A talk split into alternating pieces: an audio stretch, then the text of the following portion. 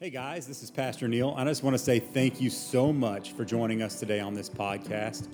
Hey, would you do us a huge favor today? Would you subscribe, like, or leave us a review wherever you get this content? It really helps us reach other people with the gospel. Also, we would love, love to see you at our campus uh, on a Sunday morning. We meet at 1010 South Bowie Drive in Weatherford, Texas. You can check out our service times and more information about the church on our, on our website, waterhousechurch.com. Check us out on Facebook or any other social media sites that you may have. We would love to see you. I pray that today you are renewed, restored, refreshed, and that your spirit comes alive. Now, here is today's message. This morning, the first service was like, come on, guys, let's wake up, let's go. Man, you guys are raring to go already. You had your donuts and coffee. It's good. Oh, man, isn't God so good? Isn't He so sweet just to meet with us this morning? And thank you, Christian, for sharing that word. It's powerful. You know, we firmly believe that God still speaks through His people, that He still speaks prophetically through His people, through His church, and even through a rock. Um, you see, when the children of Israel were in the desert, there was a grumbling. I'm going to get into this message in a minute, but I just wanted to share this about the prophetic because some of you may be saying, well, I don't know. I don't know.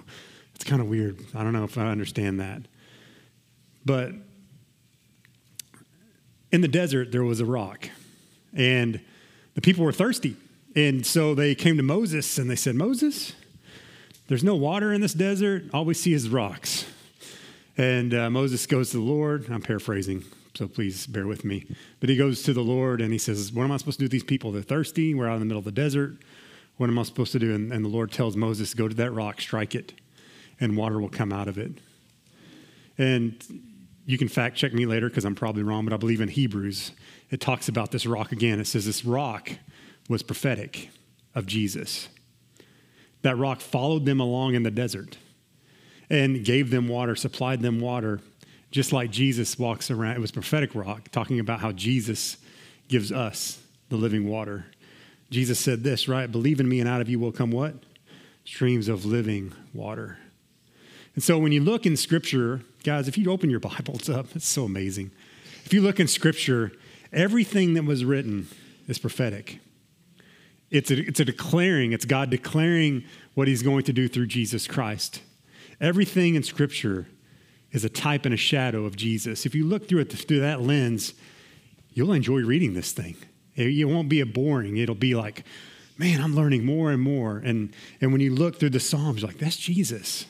When you look through the prophets, that's Jesus. When you look through even all the laws in Leviticus, if you can make it through that, you're like, man, that's Jesus. Just know that God still speaks, God still acts. The gifts are still active and working today, and His church uses them to proclaim God and Jesus throughout the world. So please be open to that this morning. And so I want to just open in prayer before I get into the message this morning. And I'm going to talk about this rock a little bit, but I'm also going to talk about my story and how it ties into this message today. So, Father God, I just pray. I thank you, God, right now for this morning. God, I pray that every word I say would be your word. God, I need you. And Father, I pray that I would just speak only what you say. Lord, only what you want me to say. Lord, I pray for the ears today that they would hear what you're saying to them, Lord. That you would speak to them through your spirit, that you would invite them into your presence. God, I thank you for your sweet presence this morning. God, you are so good. You're good to meet us. You are kind to us. Even when we don't deserve it, God, you are kind to us. And we thank you for that, Lord. Lord, anoint me now. Just preach this message in Jesus' name. Amen. Amen. Amen. So, have you ever gone on vacation and just things didn't go the way you thought they should go? Everybody, right? It's like no vacation ever goes the way you plan it. Um, but in, in 20, um, back in 2018, um, in the summer of 2018, we took our kids to Corpus Christi. We thought that was going to be a great vacation for us. We planned it all out, and um, and just it was going to be good. But right off the bat, there was problems. Right off the bat, things didn't go according to plan. So we have a little. We had a little car back then. So we're like, we, this car is not going to take us to Corpus Christi. It's not going to be good. And so we go to a rental place. I'm not going to name the name. Um, we went to a rental place and we rented a car. It was very promising. It rolls up this nice black suburban, like blacked out, looking sweet. It's like, sweet, I got the good ride. They open it up and the smell hits me and not a, and it, it's a smell that you some of you may recognize um, but i'm like somebody's been partying in this thing and i don't know if there's still some of this stuff in the suburban or not but i don't feel comfortable taking the suburban and the guy's like what he opened it up i'm like he goes yeah i kind of smell something i'm like yeah i don't feel comfortable because lo and behold you know what would happen i'd be driving my sweet little family this pasture you know and get pulled over and then we get searched and we're on the news you know so it's like it's not mine. You know, that's what they all say, right? It's not mine, not my car.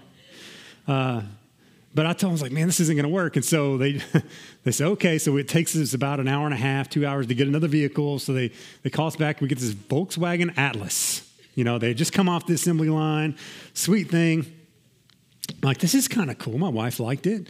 We even thought about buying one after driving it for a little while, but we get about halfway to Corpus Christi, and then all of a sudden we just hear this horrible noise coming from underneath the vehicle, like. like, what is that? And my wife's freaking out. And we thought, I thought we hit some, because I was falling asleep. I thought we hit somebody.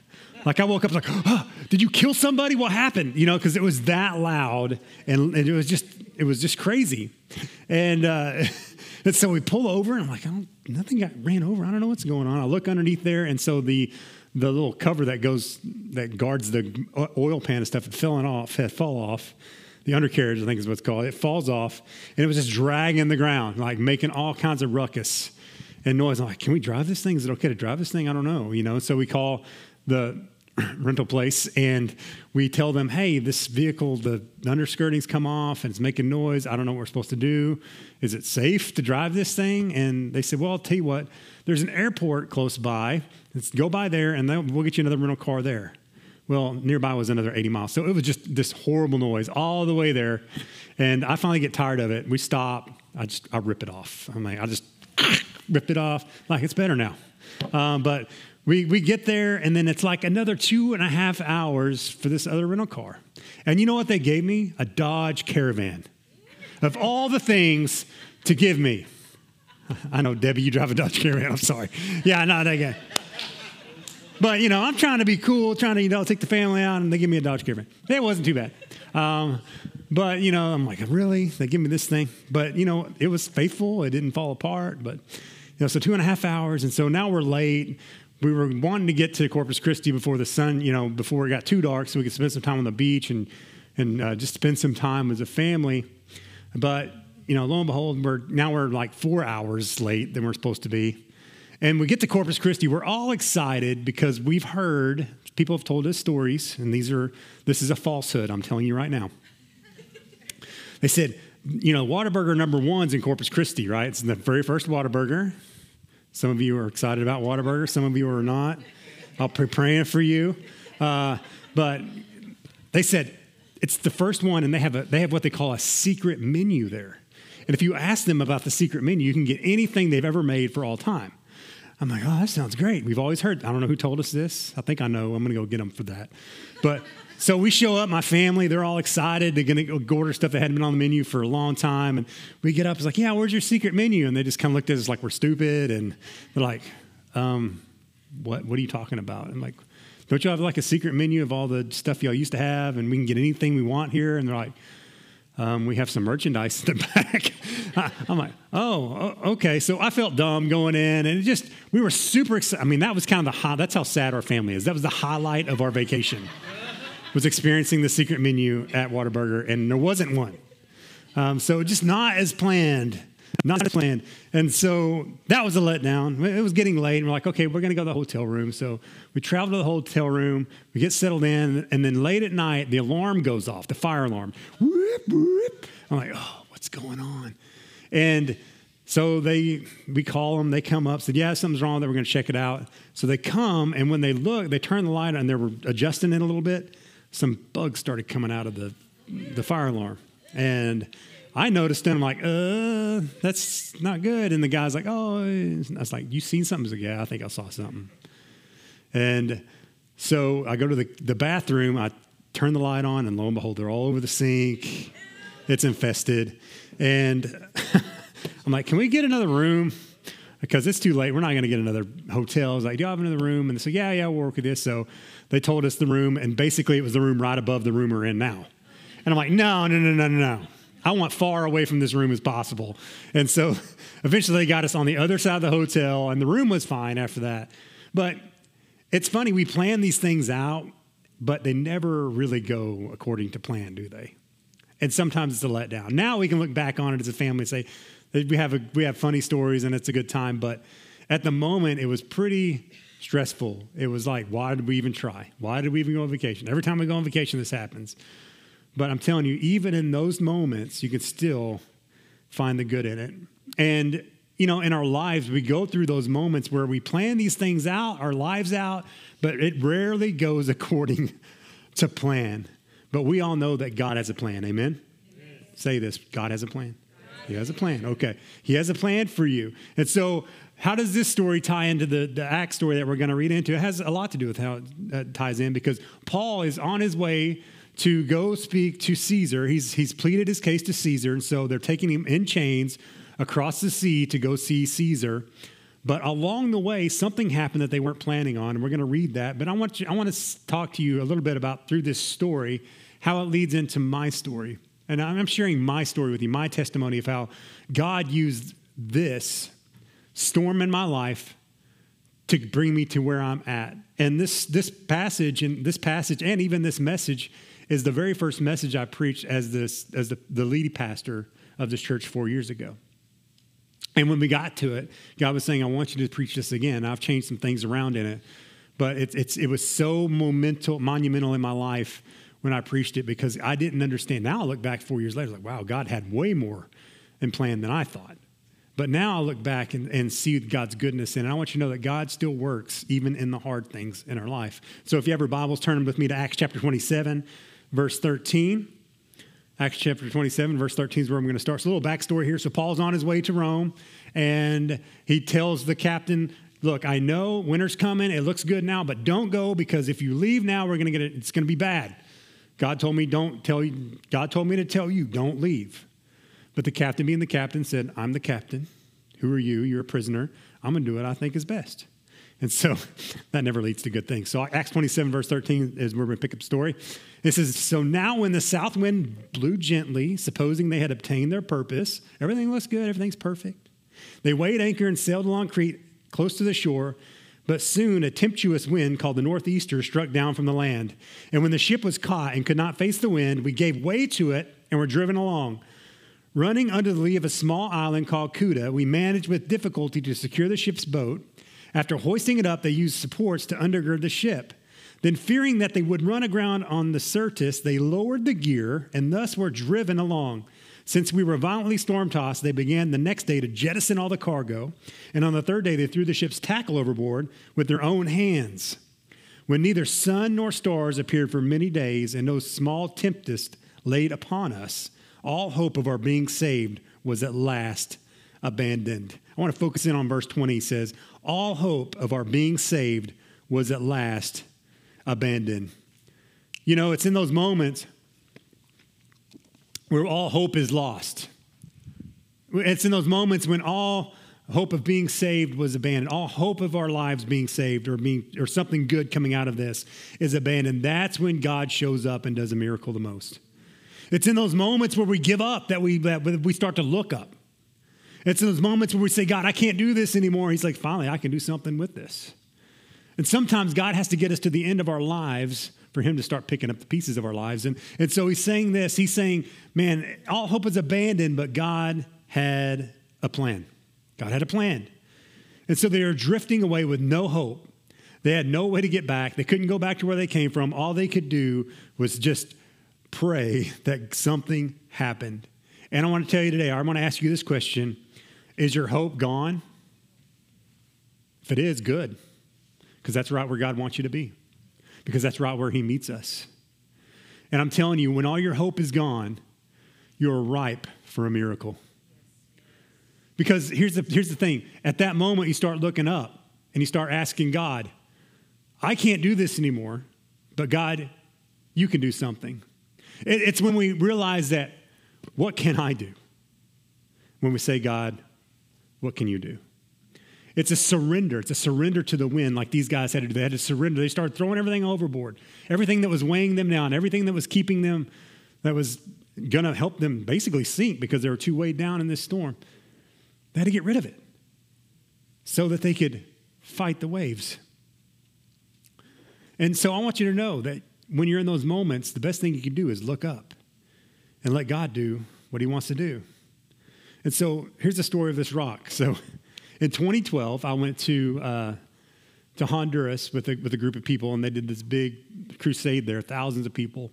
And on the way home, uh, I was sitting at the airport in San Pedro Sula. I don't know if it's an airport, it's like a shack basically. But uh, I was sitting in the airport at San Pedro Sula, and I just felt deep in my heart saying, God said, I want you to plant a church. I said, okay. And I, I went and talked to one of the guys that I was with, and I trusted him. I told him my story, and he's like, You need to run with that. And I'm like, Well, I don't know where to run. He's like, You just need to run with it. Go ask God. And, uh, and so I just held on to it. I held on to that word. And I, and I said, okay, God, you want me to plant this church? You want me to, to be a pastor? Oh, okay. At that point, I was still doing youth ministry. I was kind of doing a little bit of associate pastor work. But I never felt the burden to lead a church until then. And I felt like God was wanting me to lead my own church and to plant a church. And so I just held on to that in 2012.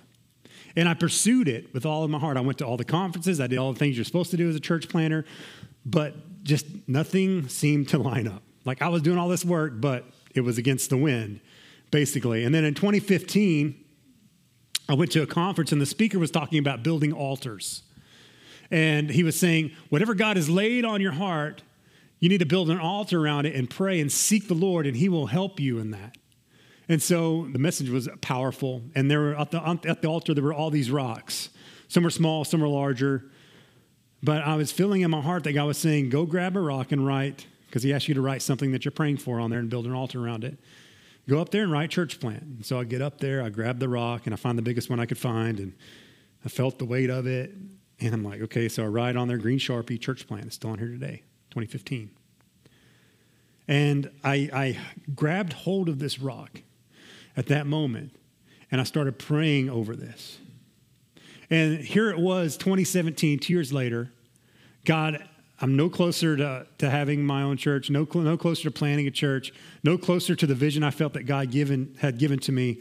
I felt actually farther away. Even though I was working harder toward it, it still wasn't happening. No doors are opening, they're actually closing. And my home church that I loved so much was on the brink of shutting down. Financially, we were in a bind. Uh, the support I hoped that would come from from my home church. They just weren't able to give it. And things were really rough. And so all hope seemed lost. But God has a plan. God has a plan. And so when you're in those moments when your plans aren't working out, you have to trust in God's plan and you have to say, God, what can I do? This is what you need to do. You need to look to the one who commands the wind and commands the waves and say, Lord, I don't know what you're doing in this, but I trust you. And in verse 21, you see them kind of giving way to the storm. It says, Since they had been without food for a long time, Paul stood up among them and said, Men, you should have listened to me. I told you don't sail, but you're going to have your own way, just like us, right? You should have listened to me and, and, set sail from Crete and incurred this injury and loss. But yet now I urge you to take heart, for there will be no loss of life among you, but only of the ship. For this very night there stood before me an angel of the God to whom I belong and whom I worship. You might want to underline that. And he said, Do not be afraid, Paul. You must stand before Caesar, and behold, God had granted you all those who sail with you. So take heart, men. For I have faith in God that it will be exactly as I have been told. But we must run aground on some island. Paul was visited by an angel, and he came to these men. They're, fear, they're fearing for their lives, and he says, An angel of the Lord came to me, whom I know, whom I serve, the God who knows me. And I'm telling you, it's going to be okay. That you guys are going to be okay. I'm going to be okay because he told me that I have to go before Caesar. And I want you to know when you're in a storm, when your life is just being shaken to its core, the only thing you can do at that moment, the only thing that you can grab onto is your testimony. This was my testimony. This was the thing that I was holding on to, saying, God, you called me to do this. This is what I believe firmly what you asked me to do. So I'm going to hold on to it. I'm not going to give up. Paul knew that he was supposed to go to talk to Caesar. He was supposed to tell his case to Caesar and evangelize to the highest authority under heaven besides Jesus at that moment. And he knew his destination, he knew his destiny. And I'm telling you, when you know your destiny, nothing can shake you. When you know your destination, nothing will get you down. It doesn't matter how bad the storm is, it doesn't matter how hard your life is going, it doesn't matter the doors that are shutting in your face. When you know your destination and you know your destiny, nothing can nothing's going to get you. Nothing's going to get you. It's your anchor for when things go down, go bad. And, and it's not a denial of the things that we're going through. It's saying, Yes, Lord, I know this is bad, but I also know your promises. Isaiah 43 is one of them. And in this letter, love letter from Isaiah to the, church, for, to the people of Israel, God speaking through Isaiah, he's prophesying to the people, and he's saying this, But now, O Jacob, you may just enter your own name in there. Listen to the Lord who created you. O Israel, the one who formed you, says, Do not be afraid, for I have ransomed you. I've bought you. I've paid for you. I have called you by name. Remember what Paul said? The God whom I know. God knows your name. Isn't that amazing? That the creator of the universe knows your name. In fact, He's got a name that you don't even know written for you in heaven. It says in Revelation, he has a, a white stone he writes your name on that only you know and only he knows. He knows your name, he knows you by name. He says, You are mine. Paul said, The God whom I belong, right? You need to maybe remind yourself of that. That God knows my name and I belong to him. Therefore, and here's the therefore right now I've called you by name. When you go through deep waters, I will be with you. Paul and them were in deep waters. I will be with you. When you go through rivers of difficulty, you will not drown. When you walk through the fires of oppression, you will not be burned up. The flames will not consume you, for I am the Lord your God, the Holy One of Israel, your Savior. And he reminds him, I gave Egypt as a ransom for your freedom. I gave Ethiopia and Seba in your place. See, God never says that we're not going to go through these things. He actually says, Yeah, you're going to go through these things you might as well expect it. You're going to go through hard times. You're going to go through oppression. You're going to go through deep waters. You're going to go through troubles. But he's saying, I'm going to be with you in those things. And not only that, you're not going to drown and you're not going to burn up. I'm with you. You can walk through these things. We can do these things together because I am your God. God has a plan even in those most difficult moments. It's through the storms and the fires, it's through the hard times that God does his best work. We can have this hope that we will not be touched by any storm because we know our destiny. You know, there was another storm in the Bible where the disciples are in this boat and they're trying to get across the Sea of Galilee, and there's a great storm, and they're freaking out. They're, they're doing all they can. They're trying to get the sails right and the rudders right, and they're screaming, and they don't know what to do. And they're like, Where's Jesus? Where's Jesus? And he's on the bow sleeping with a pillow. And they yell at Jesus, Do you not care we're going to die? Jesus gets up and says, What's wrong with you guys? Oh, you have little faith. He gets up and he says, Peace be still. Storm calms. And the guys, the guys are like, Who's this guy that can even command the wind and the waves? And they obey. Why did Jesus say, Oh, you have little faith? I mean, they were in a storm. They were going through things. It was a real battle. But Jesus knew his destination. He knew that he wasn't going to be taken out by a storm. Jesus knew what he had to do. He had to go to the cross. And because he knew his final destination, because he knew his destiny, no matter what happened before that destiny, didn't affect him. And I'm telling you, when you know your destiny and you know your destination, it doesn't matter the detours that come into your life. Just like our little trip, you know, those things were a hindrance and those things were a bother to us, but we still got there. Now, we didn't get there when we wanted to, but we still got there. And God's got a destination and a destiny for you, and He will get you there. And sometimes the detours in your life are there to teach you a lesson, to help you for when you get to that moment and be strong enough to handle what He wants to give to you. So don't let the detours of life keep you from your destiny. Don't let the detours that you go through, the things that seem to hinder you, and the, the roadblocks keep you from moving forward and giving up and giving, giving. Don't give up. God has a plan. You just have to trust it. Do you know your destiny? This has kept my eyes on Jesus. When I wanted to give up, when things weren't happening, I went back to my testimony. I went back to my anchor. And I said, Lord, you laid this on my heart. I'm believing in it with all of my heart. I'm going to pray. I'm going to seek your face. I know the destiny you have for me and it pulled me through. Because I knew that even though the doors were shutting, things weren't lining up the way I wanted, God was doing something in me. And I wouldn't trade that for the world. And now I've come to ask God, why isn't this happening? Instead of asking those questions, all the why questions, because we get good at that, right? God, why is this happening to me? Why is this going on? Why can't I get this break? Why are they getting that break and I'm not getting a break? They don't even love you, Jesus. Amen to that, right? Instead of asking all the why questions, I started asking all the what questions. God, what are you doing in this moment? God, what are you wanting to do in my life right now? God, what do I need to do in light of all this stuff? What do you want to do in my life? What do you want to do in their life? What do you want to do in his life? It's, it's, it's from going from the why questions to the what questions.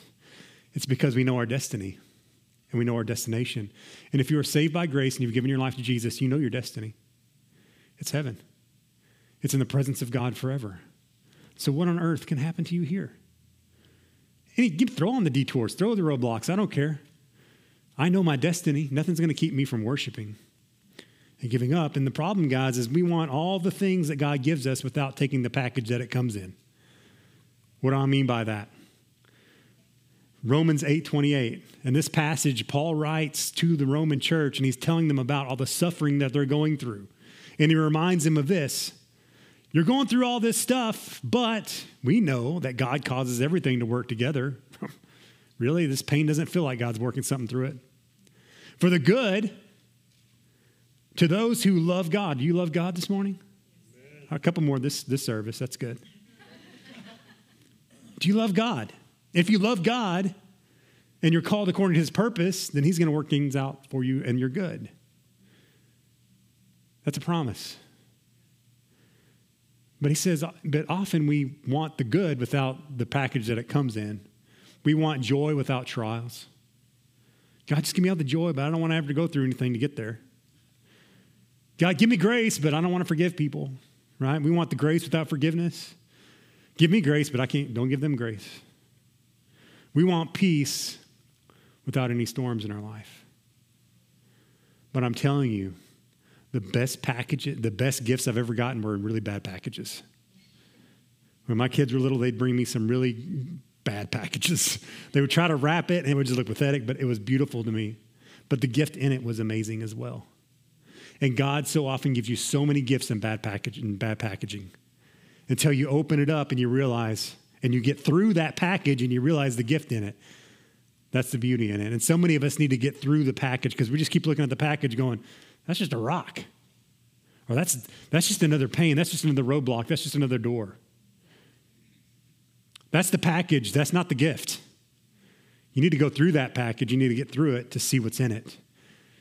So don't give up. Accept the package and the gift because that's when God does his best work is when you're in that storm. You need to open the package. And here's the problem we often fail to let God work because we're always looking for a way out of the very storm that He put us in to get us to where He wants us to go. God will send storms your way to move you into His grace. But often we try to get out of them because it's uncomfortable, it doesn't feel right, it goes against every grain of our being. But it's saying, that's not what I created you for. That's not what I made you for. I have so much better for you in your life. Why are you chasing these things? I'm bringing you back to who I am. That's my God. That's what he does. Just like these guys in verse 27, we pick it up. And he goes, When the 14th night had come, we were being driven across the Adriatic Sea. About midnight, the sailors suspected that they were nearing land.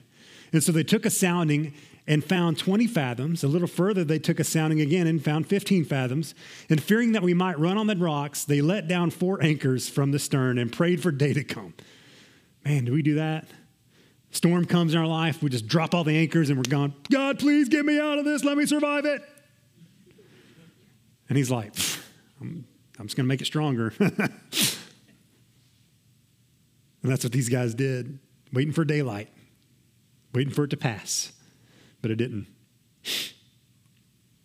And as the sailors were seeking to escape from the ship and had lowered the ship's boats into the sea under pretense of laying out anchors from the bow, Paul said to the centurion and the soldiers, Unless these men stay on this ship, you cannot be saved. Paul said, You gonna listen to me now? The Lord says, if these guys leave, everybody's in peril. They're gonna die. And then the soldiers cut away the ropes of the ship's boat and let it go. I'm telling you guys, you need to cut the life rafts in your life sometimes because you want to escape things that God is actually using to bring you to a new place. Paul was in this boat. Nothing he did wrong. He told them, "Look, I get on this boat, we're going to it's going to be bad." He was in the circumstances of other people's decisions, but in that place, he had to choose to stay and let God work even in that place.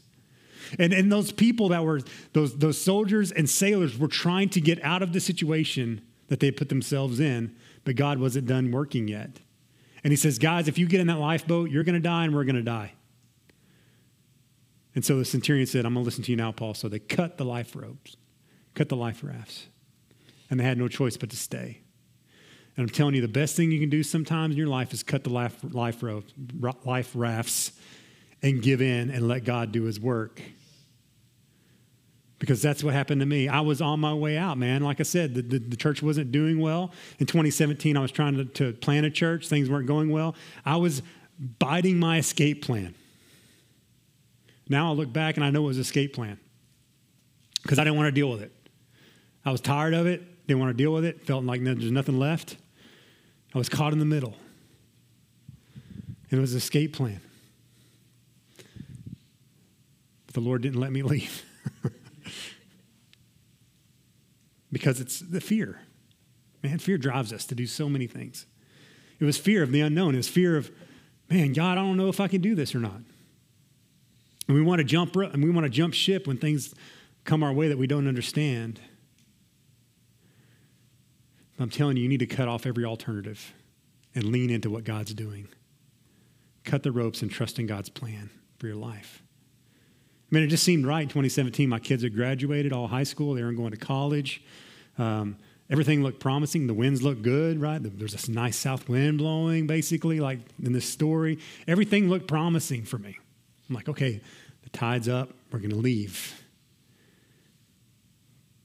But the Lord brought a storm because he knew where he wanted me to be. And to stay for those guys was an act of faith in the boat. They really didn't know who this God was. They knew who, served, like who, who served him, Paul. And they knew that Paul so far hadn't let them down. But they had to act in faith, even though they were unbelievers at that moment, to believe in what Paul said. And to stay in that boat was a huge act of faith because it seemed better for them to jump in the life rafts and leave. And for you to stay in the boat, to stay in the vessel that God has placed you in right now is the best thing that you can do. And it's the greatest act of faith that you can do. Like I said, in 2018, things were really bad. 2017, I was trying to get out. 2018 wasn't any better. Like I said, financially, it was rough. Uh, we had stopped taking pay, and we and it was just it was just really bad. Things were not well. And then in 2018, my pastor came to me in, in, in, June of 2018, my spiritual father and the man that lived this church for many years.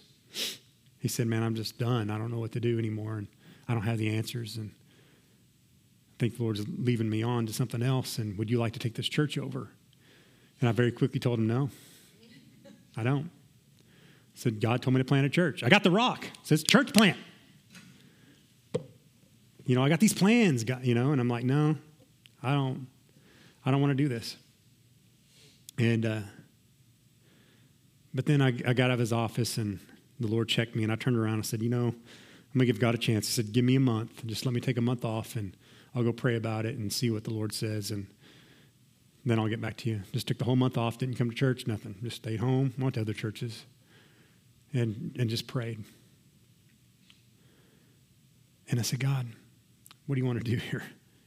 Because I, I, want out. I, want to, I, I don't want to deal with this. I don't want to do this. I wanted to jump in the life raft and leave because I didn't believe that God could do anything with it. But we know what? God has a plan. God has a huge plan. The Lord is patient. See, we have our own desires, but God's desires for us are not, most of the time, not the same. He's patient with me. And I came back and I said, Give me a month off. Let me see God. But deep down, I knew what He wanted me to do. Deep down, I know that God had been preparing me for this. The pastor had been preparing me for this. Everybody knew except for me. because here's the thing the storm looked too big, the waves seem too high, and the obstacles too big.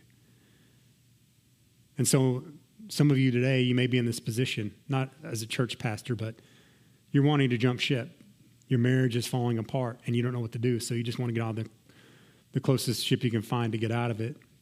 Your jobs are are not working out the way you're supposed to, the careers or maybe your business decisions, those things aren't working out, and you're just wanting to get off the ship and you wanted to jump on a life raft and you wanted to leave. And I want you to know today, right now, that God's saying, stay on the vessel, stay on the boat, trust where He's taking you. He's teaching you lessons along the way, and He wants to do something in your life. Ride the storm out and see where it takes you. Don't give up because it's hard. So you say, okay, I'll ride the storm. Now what? so in verse 33, we see what happens. So as day was about to dawn, Paul urged them to all take some food, saying, Today is the 14th day that you have not that you've continued in suspense and without food, having taken nothing. Therefore, I urge you to take some food. Come on, guys, it's been two weeks, you haven't eaten nothing, you need to eat. For it will be good for your strength, for not a hair is to perish from your head or any of you. And when he had said these things, he took bread I love his attitude, and giving thanks to God in the presence of all. He broke it and began to eat. Then they were all encouraged and ate some food themselves. We were in all 276 persons in the ship. And when they had eaten enough, they lightened the ship, throwing out the, out the wheat into the sea. And now, when it was day, they did not recognize the land, but they noticed a bay with a beach on which they planned, if possible, to run the ship ashore. So they cast off the anchors and left them in the sea. They said, All right, there's the sea, there's the shore. They're cutting the anchors, they're letting the, the, the ocean take them where they needed to go, and at the same time, loosening the ropes that tied the rudders. They had no control of the vessel. Then, hoisting the foresail to the wind, they made for the beach, all full ahead. They thought they were good, but then, striking a reef, they ran the vessel aground, and the bow stuck and remained immovable, and the stern was being broken up by the ground by the surf. The soldiers' plan was to kill the prisoners, lest any should swim away and escape. Paul is one of these prisoners, okay? Like, we got to kill these guys because they're going to escape if they get out of here. But the centurion, remember the guy that Paul's been talking to, wishing to save Paul, kept them from carrying out their plan. He ordered those who could swim to jump overboard first and make for the land, and the rest on planks or on pieces of the ship. And so it was that they were all brought back safely to land. Notice Paul, what he's doing here. He says this it's time to eat. Gain your strength and get ready for the place he's sending you. And so many of us, we don't take the time to let God strengthen us in our storm because we're so worried about the storm instead of worrying about where the storm is taking us, like I said. And we're caught up in the moment and we don't sit down and, and, and let God into our lives you got to gain strength, or when you get to the part where God is taking you to, you're going to drown. You're not going to be strong enough to get there. And I noticed that in that, that whole month that I was praying and fasting and seeking the Lord and casting every fleece, you know, to cast. I mean, I would be like, okay, God, if it rains on this side of my house and not this side of my house, then I'll do it. God, if this bird flies by and, you know, eats this thing, then, you know, anything I could think of. But God never did it because deep down I knew he had already cast the fleece. I just, he already answered. I just didn't want to answer it. And so it was in that month that God started changing me and started working on me, started keeping, helping me to be strong enough to when I got to the shore that I can handle it. And I love Paul's response when he was said to go eat. He takes the bread and he gives thanks. He gives thanks in the middle of a powerful storm. He gives thanks when he doesn't know anything, but he does know that God is God. And the rest of the men around them are encouraged. See, it's in this thankfulness in the midst of our storm that we are able to continue on. And so many of us, we get caught up in the storm and we, we fail to be thankful that God is still God, even in the storm. Thankfulness in our trials is the bread that sustains us in it. Let me say that again. Thankfulness in our trials, in our storms, in the things in our life that we don't understand is the bread that sustains us. If you're not being thankful in those moments, you're going to be weak and you're going to be powerless. It's when you can only praise God and give thanks when those things are hard and the storm is blowing the strongest. That's when you allow that God's strong enough to do anything He wants. And you say, God, not my will be done, but your will be done. During that month, I would sit on my front porch and I would pray and I would have, we have a little chimney on the front porch and I'd burn some wood with it. And I would just sit out there and I'd listen to worship music. And in my heart, I was just deep with sorrow because I felt maybe I could do something different or not have this thing happen. And I was really battling with depression and anxiety at that moment as well. And many nights I would just sit out there, just crying and praying and, and seeking God and looking up at the stars and just really seeking God and praising God and worshiping God and, and being thankful for my family. And during that month, we weren't really doing anything financially, so we were kind of hard off there too. And so it was it was in that month, that season of waiting and that season of, of being thankful and that season of really reflecting on what God was doing, that's when God did the strongest work in my life. And for you, maybe that's what you need to do is just take some time and be thankful for the, prom- for the, for the promises that He's given you, even if the storm is blowing. Even if it seems like your vessel is going to crash, give thanks to God. If nothing else, that your eternity's stuck and, and it's, it's set. But so often we give up and we don't have the strength to swim to shore.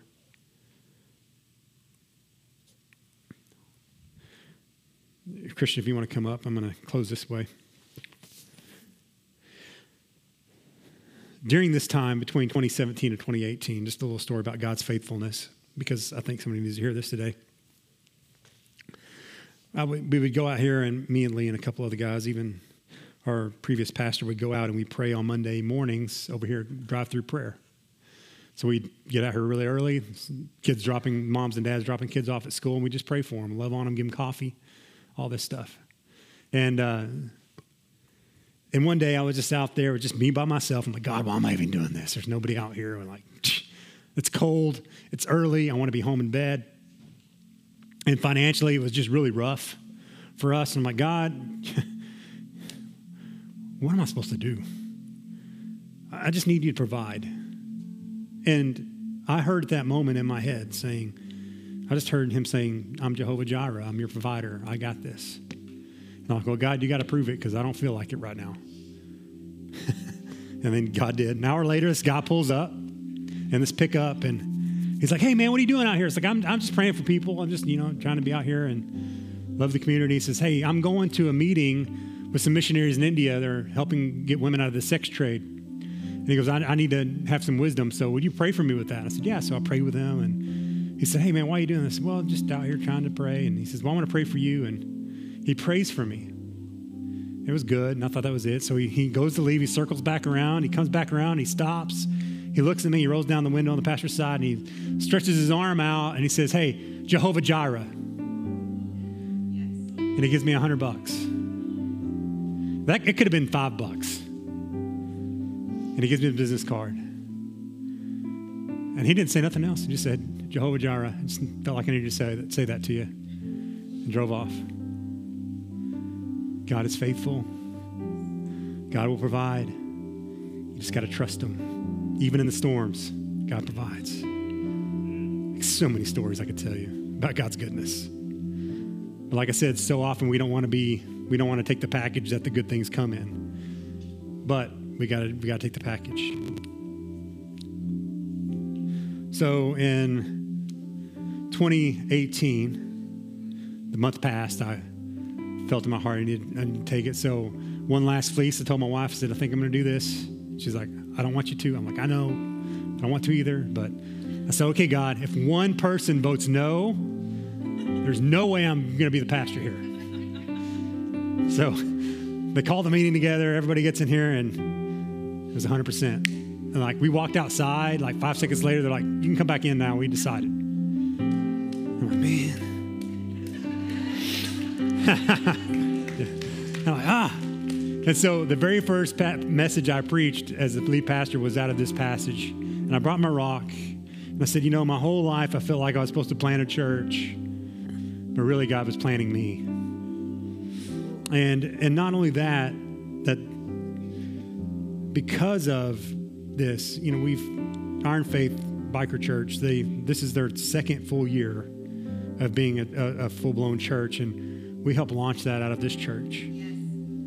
And I, I believe that God wants to do more of that through us.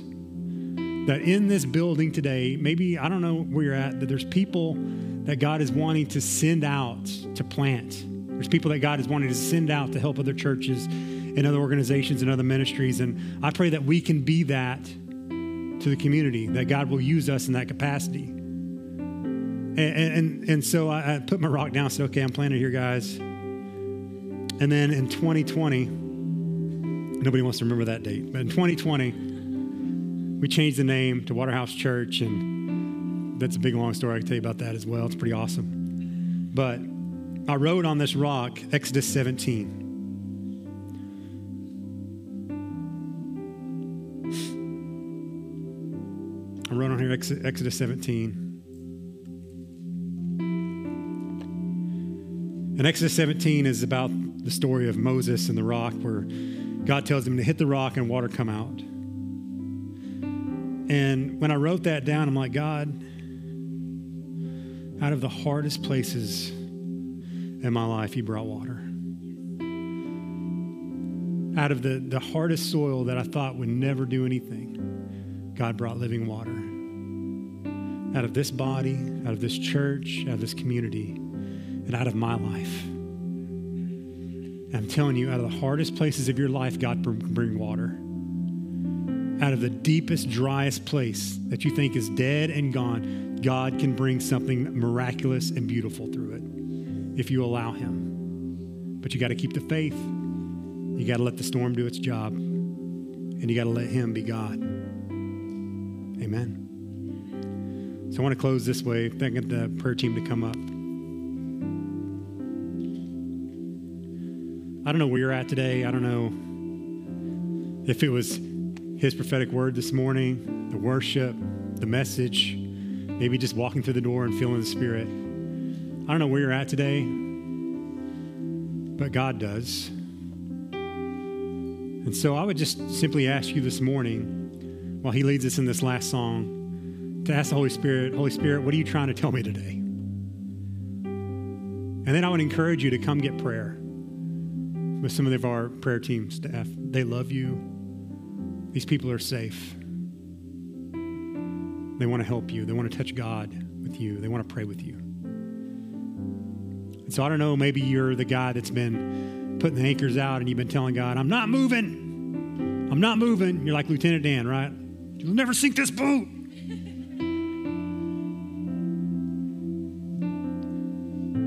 cut the anchors. Let God work. Some of you are maybe wanting to jump on the raft, raft the life rafts. It's hard to say this morning. Cut that. Don't give in. Stay on the vessel God put you on because He's bringing you to something good. Some of you just need to be thankful in your storm. That's the best thing you can do. Because in that thankfulness, we get sustained. Like I said, thankfulness, worship, praise is the bread that sustains us when we're weak. Some of the sweetest moments I had with God during that month was sitting on the front porch. He just washed over me. He reminded me of his goodness and his love and his mercy and his kindness. I would sit there and cry, overwhelmed by who he is. And today, maybe you just need to sit here and cry and be overwhelmed by who he is because he's good and he loves you. So I want you to stand. Father, God, you know what these people need today. God, I'm done, but Lord, you're still ministering. Lord, thank you for today. Thank you for these people, Lord. You know what they need, Lord. I pray that you would urge them to come get prayed for today, Lord. If they need healing, that they would come. God, if they need a miracle, that they can come. God, this is a house of miracles. And God, we proclaim that in Jesus' name. Lord, if they need a miracle, let them come today. God, if they just need encouragement, let them come today, God. If they just need to lay it all at your feet and give it up today, Lord, I pray that they give it up. Lord, if they need to surrender their life to you, I pray that they would come and surrender their life to you, Jesus, the King of our souls, the Master of our destinies, the one who created it all, the one who knows it all, the one who loves us more than anyone else, and the one who gave himself up for us as a ransom. You bought us, you paid for us, Jesus, with the cross. You paid our price. You felt our pain. You cried every tear. You cried, you, you felt every pain, God, because you love us, Jesus. And we thank you for that. Lord, I pray that somebody today would come to faith in you, Jesus. It's by your Holy Spirit that you do this, and we pray this in Jesus' name. Amen.